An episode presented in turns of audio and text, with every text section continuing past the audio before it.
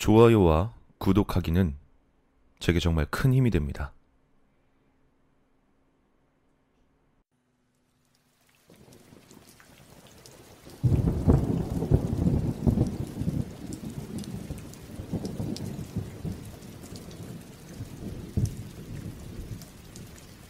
(2002년) 여름 내가 초등학교 2학년 때 일이다 8월 말 태풍 루사가 찾아왔다.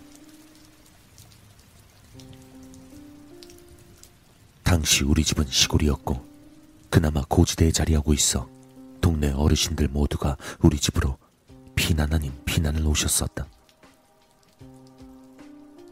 꽃집을 운영하셨던 부모님께선 밤늦게 오시는 일이 잦으셨다. 그날은 어머니께서 먼저 집에 오셔서 어르신들을 맞이하셨고 아버진 가게를 마저 보고 오시기로 했다.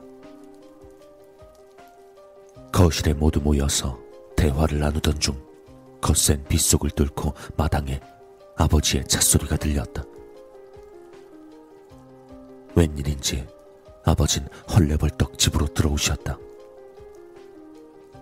그 얼굴은 창백하게 질려 있었고 미세하게 떨고 계셨다.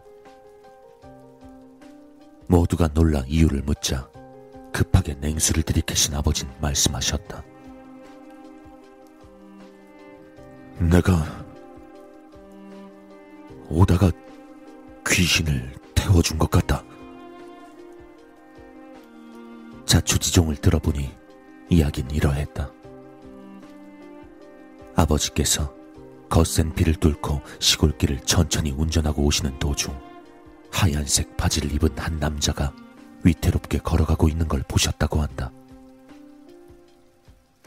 동네 사람인가 하여 아버진 차를 천천히 세우고 남자에게 말을 거셨다. 그 실례지만 어디까지 가십니까? 아니지. 일단 타세요. 비가 이렇게 오는데 걸어가기 힘드실 겁니다. 그 남잔 고맙다고 말하며 조수석에 몸을 실었다. 아, 감사합니다. 안 그래도 비 때문에 어떡하나 생각하던 중이었는데 저기 앞에 100m 정도만 가면 작은 다리가 나오거든요. 거기까지만 좀 부탁드리겠습니다. 남자의 말대로 조금 가다 보니 물에 잠길 듯 말 듯한 좁은 다리가 나왔다. 도저히 사람이 지나갈 수 있을 것 같지 않아 아버지께서 걱정스레 물으셨다. 저길 지나가시려고요? 좀 위험해 보이는데 괜찮습니다. 여기까지 태워다 주신 것만 해도 너무 감사한걸요. 하지만 남잔 한사코 괜찮다 말하며 차에서 내렸다. 다리는 도로의 왼쪽에 있었기에 아버진 남자가 차를 지나 길을 건너가길 기다렸다. 잠시 동안 기다려 보아도 남자는 차 앞으로도 뒤로도 지나가지 않았다. 이상하게 생각한 아버진 차에서 내려 주변을 살폈다.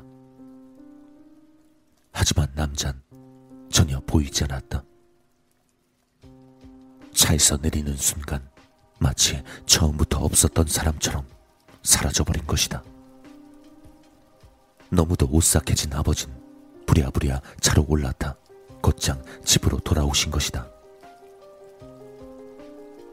떨리는 목소리로 말씀을 끝낸 아버지께선 몸을 한번 부르르 떨고 피곤하셨는지 씻고 바로 주무시기 위해 들어가셨다. 어렸던 나와 가족들은 그 이야기를 듣고 밤새 잠을 잘 수가 없었다. 그로부터 이틀이 지나고 비가 소강 상태가 되었을 때 동네에선 한바탕 난리가 났다. 다리 근처의 논에서 시체가 떠오른 것이다. 시체의 상태는 참담했다.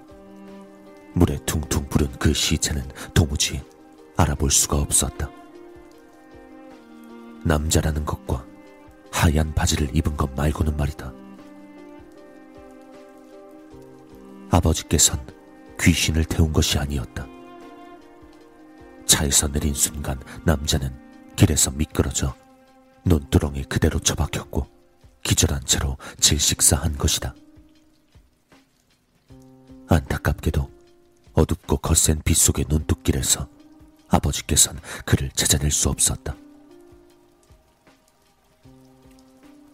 아직도 비가 억수같이 내리는 날이면 가족들은 그때의 일을 이야기하곤 한다. 부디 좋은 곳으로 갔기를.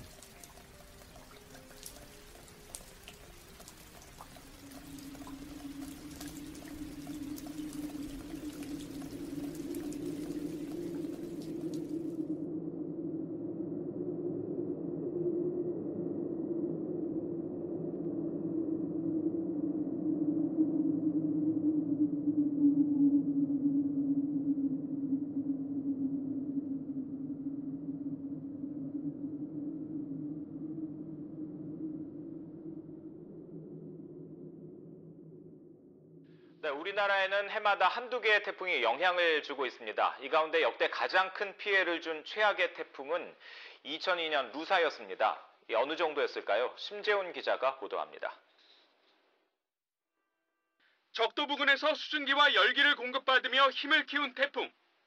매년 한두 개 정도가 한반도를 핥히고 지나가며 큰 상처를 남깁니다. 관측 일에 지금까지 335개의 태풍이 직간접적인 영향을 줬습니다. 이 가운데 최악의 태풍은 2002년 8월 31일에 루사가 꼽힙니다. 루사로 강릉에는 하루 동안 무려 870.5mm의 호우가 쏟아져 일강우량 1위를 기록했습니다. 또 초속 50m가 넘는 강풍을 동반해 5조 1천억 원이 넘는 역대 최대